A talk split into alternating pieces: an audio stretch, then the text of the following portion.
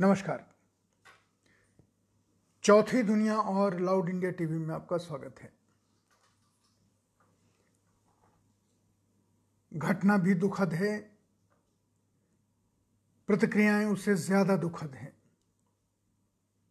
मैं पालघर का ज़िक्र कर रहा हूँ, जहाँ से दो साधु एक गाड़ी में अपने गुरु की अंत्येष्टि में भाग लेने के लिए, गुजरात जाने के लिए निकले। पुलिस ने कानून के अनुसार उनको रोक दिया। उन्होंने रुकने की जगह जो अंदर के रास्ते होते हैं, उनसे जाना शुरू किया। और गाँव में जैसा माहौल है कि अगर रात में आप निकल रहे हैं गाड़ी से, लोगों को डर है, उनके बच्चे कोई ने चुरा, हो सकता है वहाँ पहले घटना हुई हो बच्चे चुराने की। लोगों को लगा कि बच्चे चुराने वाले कुछ गिरोह आ गए हैं तो उन्होंने गाड़ियों को तोड़ा, उन्हें पलटा। पुलिस वहाँ थी। पुलिस भी शायद समझ पाई या नहीं समझ पाई, लेकिन पुलिस एक चीज़ तो समझ पाई कि गाँव वाले हिंसक हैं। अगर पुलिस वाले रोकना चाहते तो रोक लेते हैं। या रोकने की कोशिश में खुद भी घायल हो सकते थे।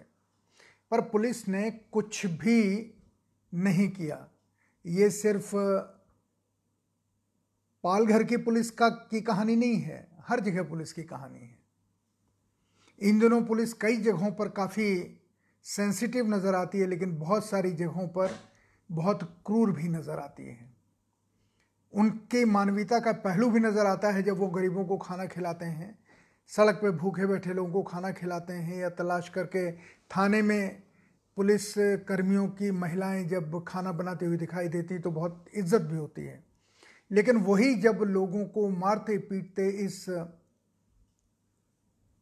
इस घड़ी में भी जबकि लॉकडाउन है और कोई सब्ज़ी लेने निकला है तो पीट पीट के आपने उसे मार दिया।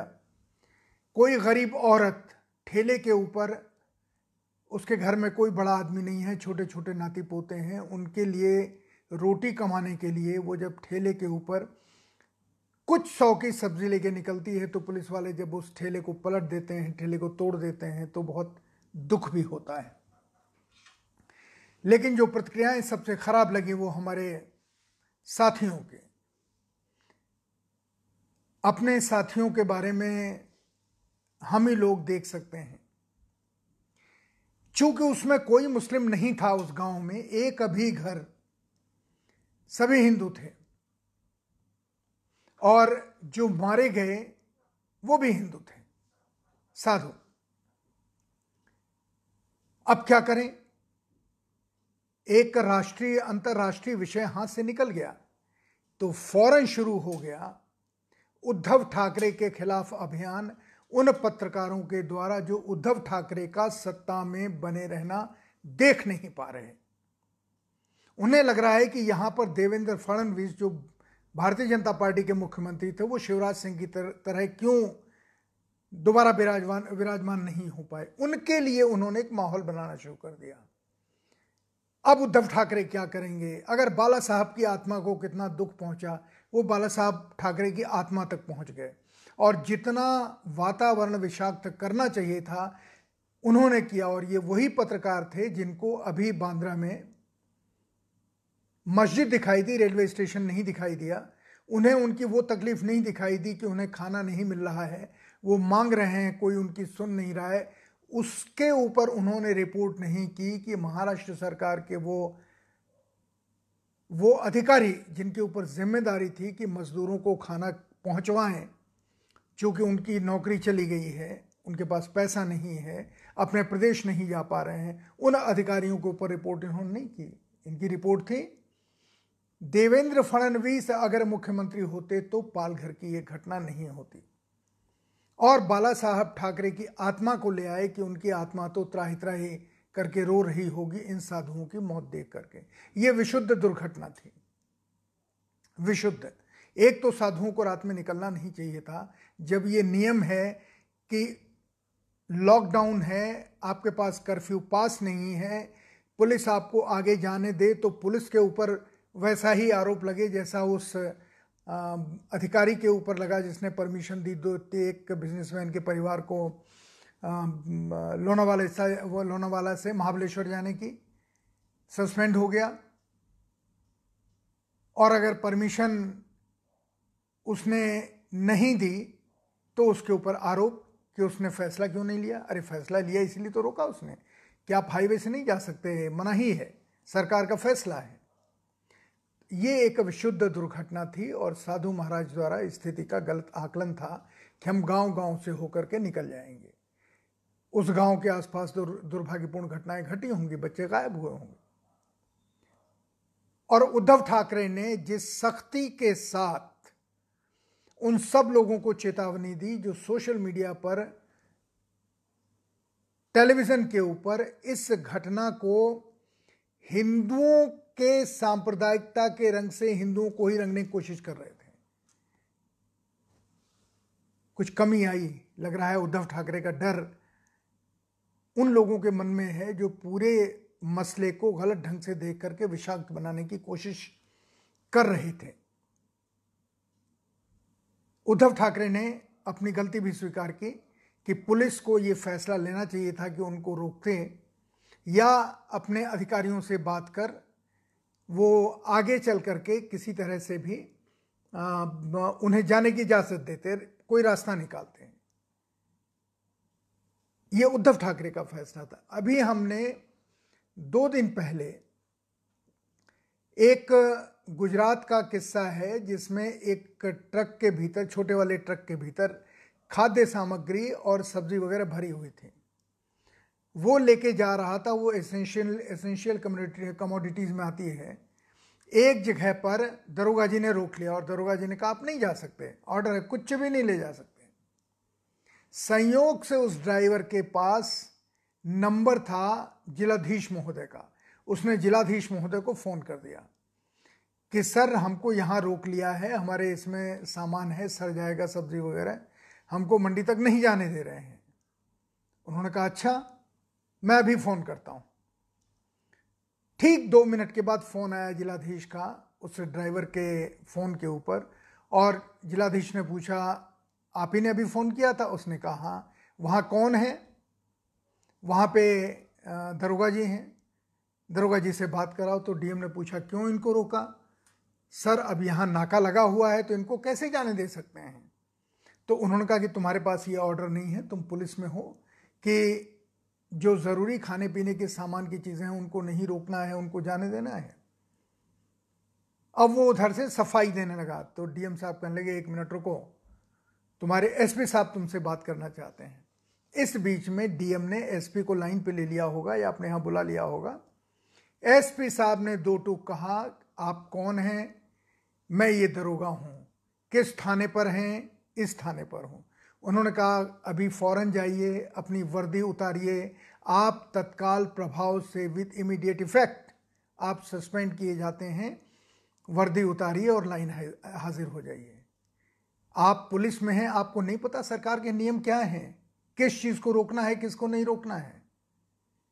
उन पुलिस कप्तान और जिलाधीश महोदय की सोशल मीडिया पे जितनी तारीफ़ होनी चाहिए सामान्य लोगों ने की लेकिन टेलीविज़न को जिसे इस घटना को दिखाना चाहिए था, वो टेलीविज़न के पत्रकार तो किसी और नशे में कुछ और तलाश रहे थे।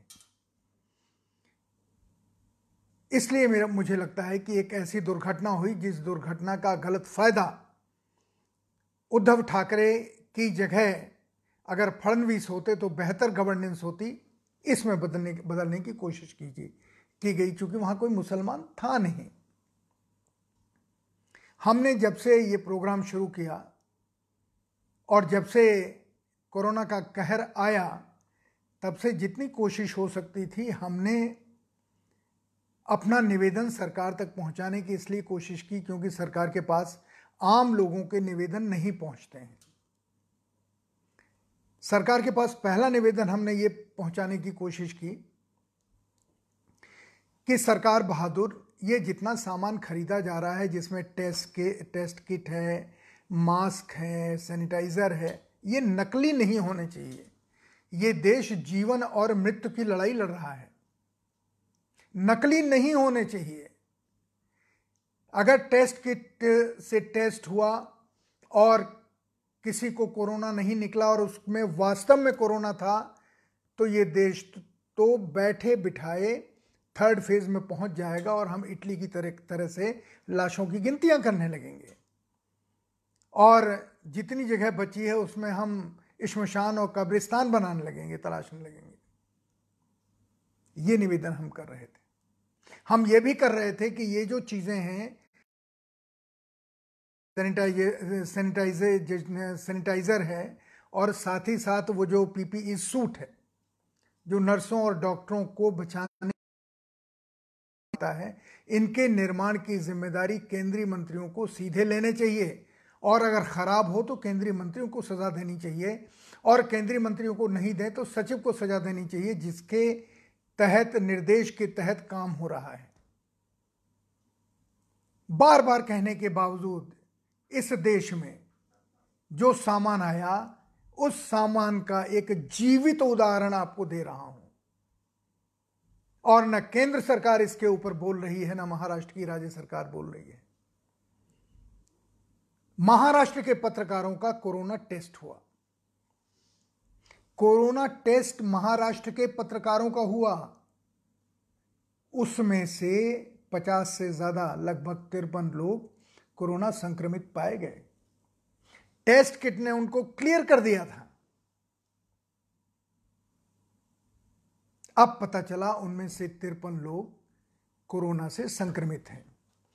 यह भ्रष्टाचार का सीधा उदाहरण है। इससे बड़ा उदाहरण और क्या हो सकता है आज के ज़माने में? क्या वेंटिलेटर से सांस नहीं जाए, आदमी मर जाए, तब हम उसे उदाहरण मानेंगे? या पीपी की, पीपी किट काम न करे और नर्सें संक्रमित, डॉक्टर नर्सें और डॉक्टर संक्रमित हो रहे हैं जब वो ज़्यादा संक्रमण में चले जाएँगे, तब हम मानेंगे। गंगाराम अस्पताल के लगभग सौ से ज़्यादा डॉक्टर संक्रमित हैं। मैक्स के हैं मेडिकल इंस्टीट्यूट के हैं, गुरु तेग बहादुर अस्पताल के हैं। दिल्ली के हर अस्पताल में कोई ना कोई कोरोना से संक्रमित डॉक्टर और नर्स मिल रहे हैं। वो अपनी जान की बाजी लगा रहे हैं, लेकिन उनकी जान बचाने की ज़िम्मेदारी जिस सरकार के ऊपर है राज्य हो या केंद्र हो, मैं नहीं जानता, लेकिन जिन सरकार के ऊपर तो है ना, वो सरकार उनकी जान की हिफाजत करने के बारे में कुछ नहीं सोच रही। ये जो हमने निवेदन किया था, आज हम कह रहे हैं कि वो निवेदन न सुनने का परिणाम यह है कि इस देश में जो कोरोना टेस्ट किट आ रही है, वो कोरोना टेस्ट किट अगर ख़राब है तो हमारे आसपास कौन कोरोना संक्रमित व्यक्ति घूम रहा है, हमें कभी पता ही नहीं चलेगा, क्योंकि टेस्ट ही गलत हो रहा है। हमारे देश के भ्रष्टाचार की ये महागाथा है, ये महामहिमा है, और किसी की ज़िम्मेदारी नहीं है। टेस्ट किट आई, अभी आईसीएमआर के डायरेक्टर साहब बोल रहे थे, जो दुनिया कर रही है, वही हम कर रहे हैं। तो दुनिया तो अपने नागरिकों की पाकिस्तान और बांग्लादेश दुनिया नहीं है, दुनिया है पश्चिम के लोग। जहाँ से हम सीखते हैं, हमें क्या करना चाहिए, क्या गवर्नमेंट ऑर्डर करना चाहिए मतलब एक सिस्टम बनाना चाहिए जो हम वहाँ सीखते हैं। वित्त, फाइनेंस सिस्टम हम वहाँ से सीखते हैं। वर्ल्ड ऑर्डर हम वैसे सीखते हैं। तो वहाँ से ये नहीं सीख रहे हैं कि वो कोशिश कर रहे हैं कि जितने भी नागरिक हैं जो कोरिया ने किया, हर एक का हम टेस्ट करें और तब हम देखें कितने पॉजिटिव हैं, कितने निगेटिव हैं। और इसी तकनीक से कोरिया ने कोरोना को हराया। हमारे आईसीएमआर के डायरेक्टर साहब कहते हैं, देश बहुत बड़ा है। देश बहुत बड़ा है। कैसे इतनी किटें आएँगी? कैसे कर सकते हैं सबका? बहुत सही कहते हैं। ये वही भाषा है जो भारत सरकार के किसी अफसर को बोलना चाहिए। आप एनपीए माफ़ कर देते हैं, आप बैंकों को कंगाल कर देते हैं, आप अमीरों की कर्ज माफ़ी कर देते हैं, वो सारा पैसा आप इस देश के गरीब के ऊपर लाद देते हैं। आप तीन हज़ार की मूर्ति बनवा देते हैं और तीन हज़ार की मूर्ति का प्रस्ताव रख देते हैं। वो महाराष्ट्र में भी बन रही है, अयोध्या में भी बन रही है। आप बड़े बड़े स्मारक बनाते हैं जिसके ऊपर पैसा लगाते हैं। एक साढ़े चार हज़ार की, जिसको सुप्रीम कोर्ट ने कहा कि मुफ़्त में होना चाहिए। प्राइस लगी साढ़े चार हज़ार रुपए की एक किट। क्या सरकार इस देश के 50 परसेंट लोगों का 135 करोड़ के आधे कर दीजिए? उनका क्या कोरोना टेस्ट फ्री नहीं करा सकती? साढ़े चार हज़ार रुपए के हिसाब से कितने रुपए लगेंगे? जो रुपए आप के आपकी योजनाओं के भ्रष्टाचार में चले जाते हैं, जो रुपए मूर्तियों और स्मारकों पे खर्च हो जाते हैं, जो रुपए आपके विकास योजनाओं के समय पर न पूरा होने की वजह से कॉस्ट जिनकी बढ़ जाती है,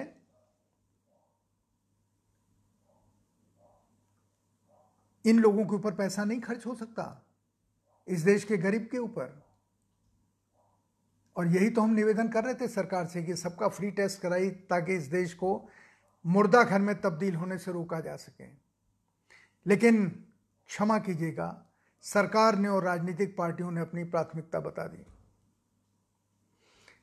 अगर आप अमीर हैं, बड़े घर के हैं, आपके लिए चार्टर फ्लाइट्स दुनिया की किसी भी हिस्से में जाएँगी।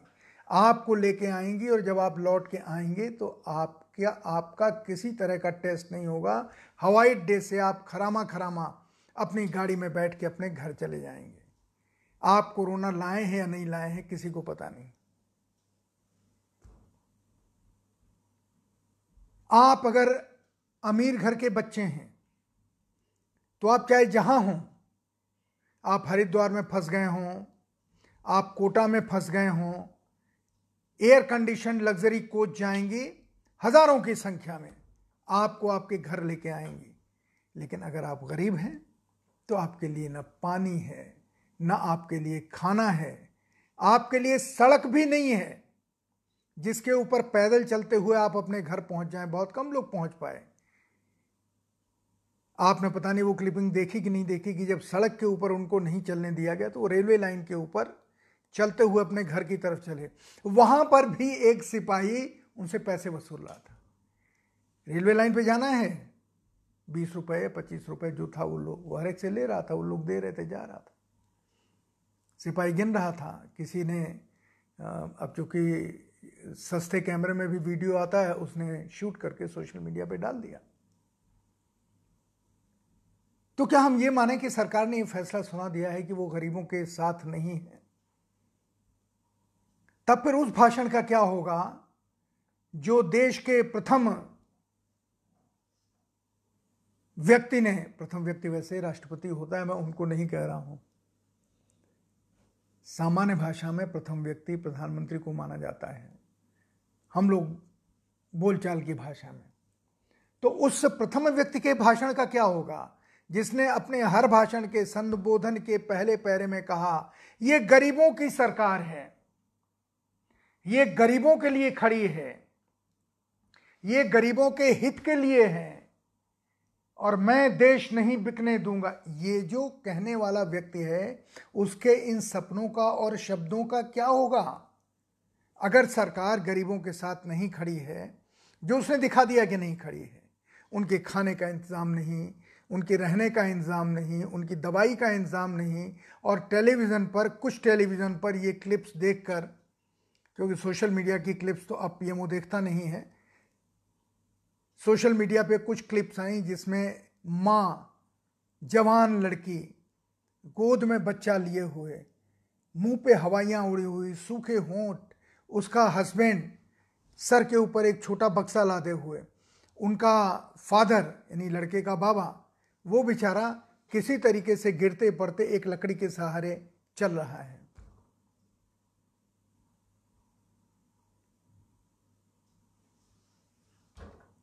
निराला जी ने कविता लिखी थी।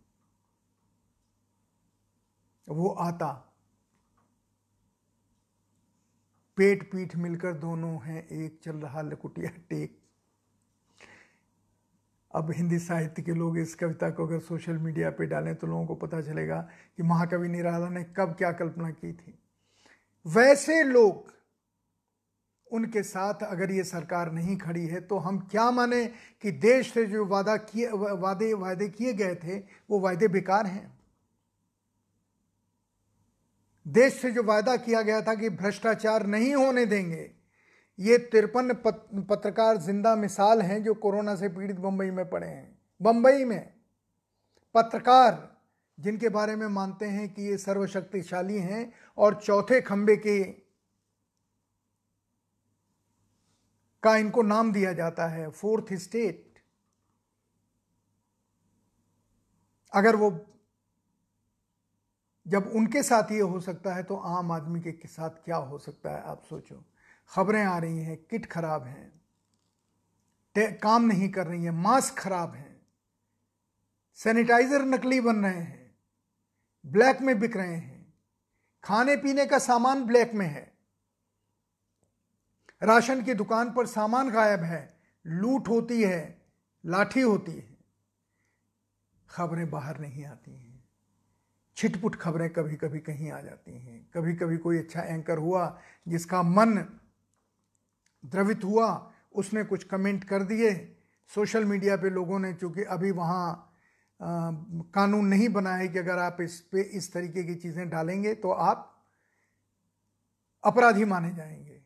हालाँकि फेसबुक ने हम लोगों को तो अपराधी मान लिया। हमें तो उन्होंने मेल भेजा कि आप लोग एब्यूसिव लैंग्वेज इस्तेमाल करते हैं, गाली गलौज की भाषा, अभद्र भाषा इस्तेमाल करते हैं। जो मैं भाषा अभी आपसे बोल रहा हूँ फेसबुक इसको अभद्र मानता है।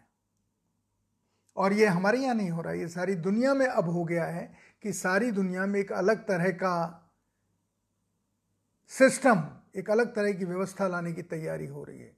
पर हमारे देश में ये साफ़ हो गया है कि हम हमारी सरकार गरीबों के साथ नहीं खड़ी है। पैमाने भी दो हैं। टेलीविज़न पे चल रहा है कि पूरा कोरोना, मुख्यमंत्री हो, सामान्य मंत्री हो टेलीविज़न का जर्नलिस्ट हो, हर चीज़ में सांप्रदायिकता। कोरोना फैलाया, मुसलमानों ने फैलाया। अभी आज मैंने फ़ोटो देखी है दो दिन से छप रही है। कर्नाटक में, कलबुर्गी में ये जो चालीस हज़ार लोग इकट्ठे हुए धर्म, धार्मिक महोत्सव के नाम पर तीन दिनों के लिए, ये क्या है? ये कोई मतलब वहाँ पर जो धार्मिक महोत्सव हिंदुओं का हो और वो इकट्ठे हों तो वो वो कोरोना के फैलाने में कोई उनका योगदान नहीं है। बिना जाँच के, हवाई जहाज़ से उतर के घर चले जाएँ, उन लोगों का कोई योगदान नहीं है। जबकि हकीकत ये है कि हमने हवाई जहाज़ भेजकर कोरोना को हिंदुस्तान में बुलाया। अमीर लेके आए। और अभी भी आपको जानकारी दूँ, जिसको कहते हैं कि ये जगह कोरोना फ्री हो गई है, वो हिंदुस्तान के गाँव हैं। गाँव में कोरोना नहीं फैला है, नहीं पहुँच पाया है। उन लोगों ने जितनी सावधानी रखी, उन लोगों ने सोशल डिस्टेंसिंग नहीं की, उन्होंने इंडिविजुअल डिस्टेंसिंग की, व्यक्तिगत दूरी बनाई। एक घर में भी तीन फीट, चार फीट की दूरी में बैठे। उन्होंने सामाजिक भेदभाव नहीं किया, उन्होंने कोरोना को साइंटिफिक ढंग से रोका, साइंटिफिक ढंग से। और गाँव में कोरोना नहीं है। अब वरिष्ठ पत्रकार हैं अभय दुबे। मुझे बता रहे थे कि इटावा में एक भी कोरोना का पेशेंट नहीं है। इटावा जो मुलायम सिंह का और अखिलेश यादव का शहर है। हमारे मित्र सुरेश त्रिवेदी, सत्यमोहन पांडे, इन लोगों ने बताया, फरुखाबाद में एक कोरोना का पेशेंट नहीं है। मैनपुरी में है एक। अब ये जो गाँव के देहात के देहाते हैं, गाँव के गाँव हैं, शहर के शहर हैं, लगभग 300 के आसपास शहर हैं, उनमें कोरोना नहीं है। तो ये वो लोग हैं जो विदेश नहीं गए, चार्टर्ड फ़्लाइट से नहीं आए, चार्टर्ड बसों से नहीं आए। और जिन लोगों ने जाँच नहीं कराई, डर यही है कि ये लोग कहीं अब गाँव में गए होंगे तो चौदह दिन के भीतर कहीं और खबरें ना आने लगें कि हमारे केसेस और तेज़ी से बढ़ गए। अब कंप्लीट लॉकडाउन करो और आर्मी के हाथ में सारी चीज़ दो।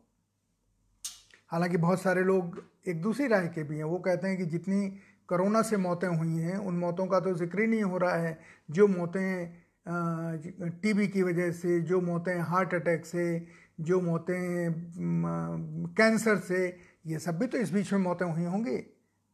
उनका कोई ज़िक्र नहीं है। देश भर के लोग आते थे एम्स में, बहुत सारे ठीक होके जाते थे, बहुत सारे नहीं जा पाते थे, लाशें जाती थी। वो संख्या कहाँ है? तो लोग कह रहे हैं कि कोरोना के नाम पे जो हवा मचाया जा रहा है, ये इस देश के गरीबों को ये समझाने की कोशिश की जा रही है कि अब तुम उस तरीके से रहो, जिस तरीके से हम बताएँगे, तभी तुम जीवित रह सकते हो, नहीं तो तुम बीमारी से मारे जाओगे। राय है।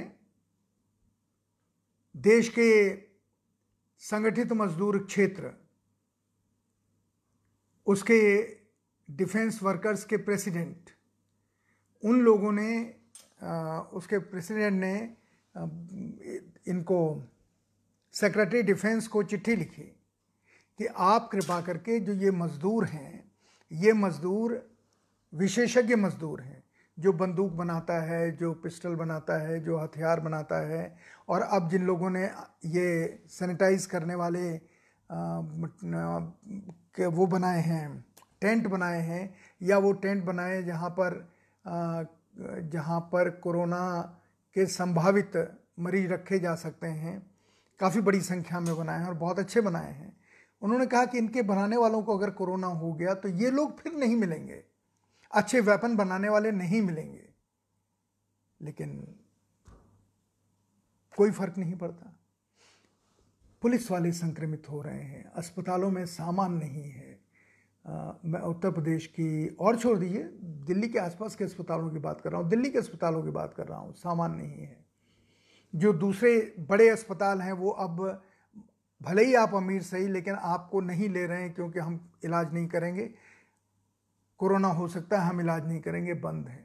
अब ये सारी चीज़ें हमारे देश में हो रही और उनको ध्यान देने के लिए हमें एक आदमी के ऊपर विश्वास था कि प्रधानमंत्री जी बाकी सारी चीज़ें संभालते हैं।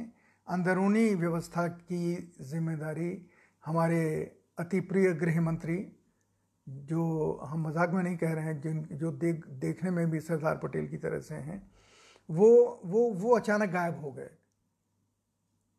ईश्वर न करे कि वो क्वारंटाइन में हों या कुछ हों, लेकिन जो पहले रोज़ आते थे, अपनी बात कहते थे, देश को कभी धमकाते थे, कभी हंस देते थे, पर देश की व्यवस्था संभालने में आखिरी फैसला करते थे।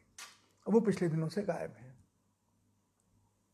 मैं सिर्फ़ इसलिए उन, उनको तलाश रहा हूँ कि ये जो तिरपन पत्रकार बंबई के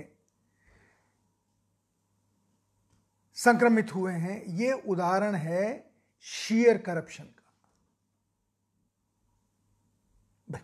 मैं कॉन्स्टिट्यूंसी की बात ही नहीं करता। लखनऊ डिफेंस मिनिस्ट्री की कॉन्स्टिट्यूंसी पूरी तरह संक्रमित। वहाँ के लोगों के पास क्या कुछ राहत का सामान पहुँच पा रहा है? दिल्ली दिल्ली के आसपास के इलाके, हर जगह अब तो गाँव में तो नहीं पहुंचाना है, लेकिन जहाँ पर कम केसेस हैं या जहाँ ज़्यादा हैं, जिसे आप कहते हैं कि ये हमारे हॉट स्पॉट हैं, आगरा हॉट स्पॉट है, इन सब लोगों को बचाने के लिए, उनके लिए जो शील्ड आपने बनाए हैं, उनके लिए जो वेपन बनाए हैं, जो सूट बनाए हैं सैनिटाइजर है मास्क है ग्लव्स हैं, ये सब उनके पास पहुंचाइए तो सही टेस्ट किट हैं पहुंचाई तो सही, नहीं पहुँच रहे हैं। और जो कह रहा है कि हमें दो उसे आप कहते हैं मार मार के तुम्हारी हड्डी तोड़ देंगे। डॉक्टरों से अधिकारी कहते हैं हड्डी तोड़ देंगे अगर डिमांड की तो। नर्सों ने डिमांड की तो उनको निकाल उनकी सैलरी आधी काट ली गई। लेकिन धन्य है हरियाणा की नर्सें जिनको चीफ मिनिस्टर ने कहा तुम्हें दुगना वेतन दे, देंगे। उन्होंने कहा दुगना वेतन मत दीजिए हमें सिर्फ़ हमें मा, मास्क ग्लव्स एप्रिन वगैरह दे दीजिए जिससे हम सैनिटाइज़र दे दीजिए जिससे हम लोगों की सही ढंग से सेवा कर सकें। और आखिर में, ये सरकार किसानों के भी साथ नहीं है। किसान की फ़सल आज पूर्व पूर्वांचल में जिस तरह प्रधानमंत्री का चुनाव क्षेत्र है, आंधी पानी काफ़ी आया है।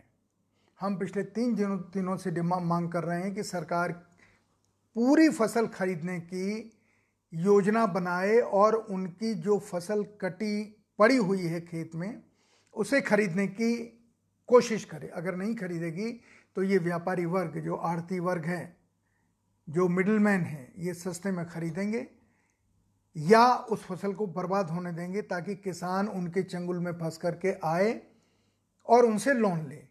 और अपनी खेती उनके पास गिरवी रखें। यही हो रहा है। बहुत सारे प्रदेशों में किसानों की फ़सल बर्बाद हो रही है। मौसम अपनी अपनी जिसको कहते हैं कि नाइंसाफ़ी नहीं छोड़ रहा है। होना तो ये चाहिए था कि मौसम साथ देता, लेकिन अगर मौसम साथ नहीं दे रहा है तो हमारा मौसम विभाग क्या कर रहा है? क्या मौसम विभाग में, कृषि विभाग में और ये फ़सल खरीदने वाले जो यूनिट्स हैं राज्यों में, क्या इनमें कोई कोऑर्डिनेशन है? क्या ये मौसम विभाग, कृषि विभाग को नहीं कह सकता कि ये ये चीज़ होने वाली है? आप लोग इस इसकी तैयारी कर लीजिए। तो क्या हम ये माने कि भारत सरकार के विभागों में आपस में ही तालमेल नहीं है? क्या माने हम? जो भी मानना हो मानिए। फैसला आपके हाथ में है। चाहे से किसी को मानिए या उसे झुटला दीजिए, पर इतना तो तय है कि किसान के ऊपर दोहरी मार पड़ रही है। उसका बेटा जॉब से निकाल दिया गया है। उसकी बेटी की आँखों के सपने सूख गए हैं, आँखें सूख गई हैं। उसकी औरत और ज़्यादा बूढ़ी हो गई है। खुद वो जिए कि मर जाए इस उधेड़बुन में पड़ा हुआ है, क्योंकि उसकी फ़सल खरीदे जाने की कोई उम्मीद नहीं है। और जिनके ऊपर सरकार ने ज़िम्मेदारी दी है, वो बड़े बड़े बिज़नेस हाउसेस हैं। वो सस्ता खरीदना चाहते हैं। इसमें भी मुनाफा कमाना चाहते हैं। और ये सरकार गरीबों के साथ नहीं खड़ी है, किसानों के साथ नहीं खड़ी है। ये सरकार अपने उन वादों से मुकर रही है कि ये गरीबों की सरकार है। ये गरीबों के हक के लिए हमेशा खड़ी रहेगी। वादों से मुकर रही है। वादों से मत मुकरिए सरकार बहादुर।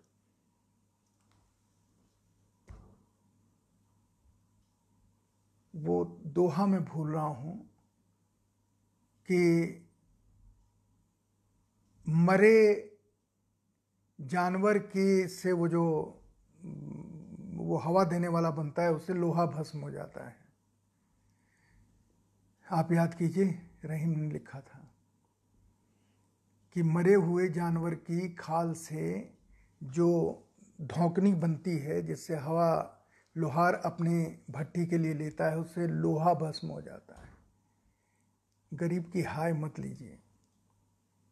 और गरीब की हाय हिंदुस्तान में ही नहीं, दुनिया भर के शासकों को लगने वाली है अपने अपने देश के गरीबों की।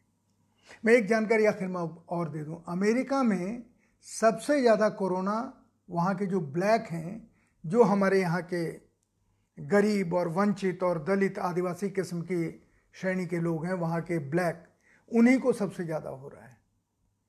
क्योंकि उनको भी वहाँ की सरकार ने वो हथियार नहीं दिए हैं जिससे वो अपना बचाव कर सकें। पर हम अपने देश की सरकार से हमेशा निवेदन करते हैं, फिर निवेदन कर रहे हैं। क्योंकि अब हमने एक चीज़ देखी है, जिस दिन से प्रधानमंत्री ने हाथ जोड़ के निवेदन किया है। जो उन्होंने जनता कर्फ्यू लगाया था, तब से हर मंत्री हाथ जोड़ के निवेदन करता है। क्योंकि वो अगर नहीं करेगा हाथ जोड़ के निवेदन तो प्रधानमंत्री की नज़रों में अच्छा कैसे होगा? मैंने देखा हर्षवर्धन जी भी हाथ जोड़ के नमस्ते कर रहे हैं। हम भी हाथ जोड़ के नमस्ते कर रहे हैं कि कृपया इस देश के गरीबों की सुध लीजिए। उनके पक्ष भी, पक्ष में भी खड़े होते हुए दिखाई दीजिए। सुप्रीम कोर्ट से कुछ नहीं कह सकते, सर्वशक्तिमान है, पर अपनी लोकतांत्रिक सरकार से तो कह सकते हैं। किसानों के लिए खड़े होइए, ये तो निवेदन कर सकते हैं आपसे। देखिए, सरकार आप कितना सुनते हैं, सरकारें जनता की सुनती नहीं है, पर मुझे अभी भी आशा है कि भारत सरकार जनता की शायद कुछ सुने। अभी तो इतना ही। नमस्कार। जय हिंद।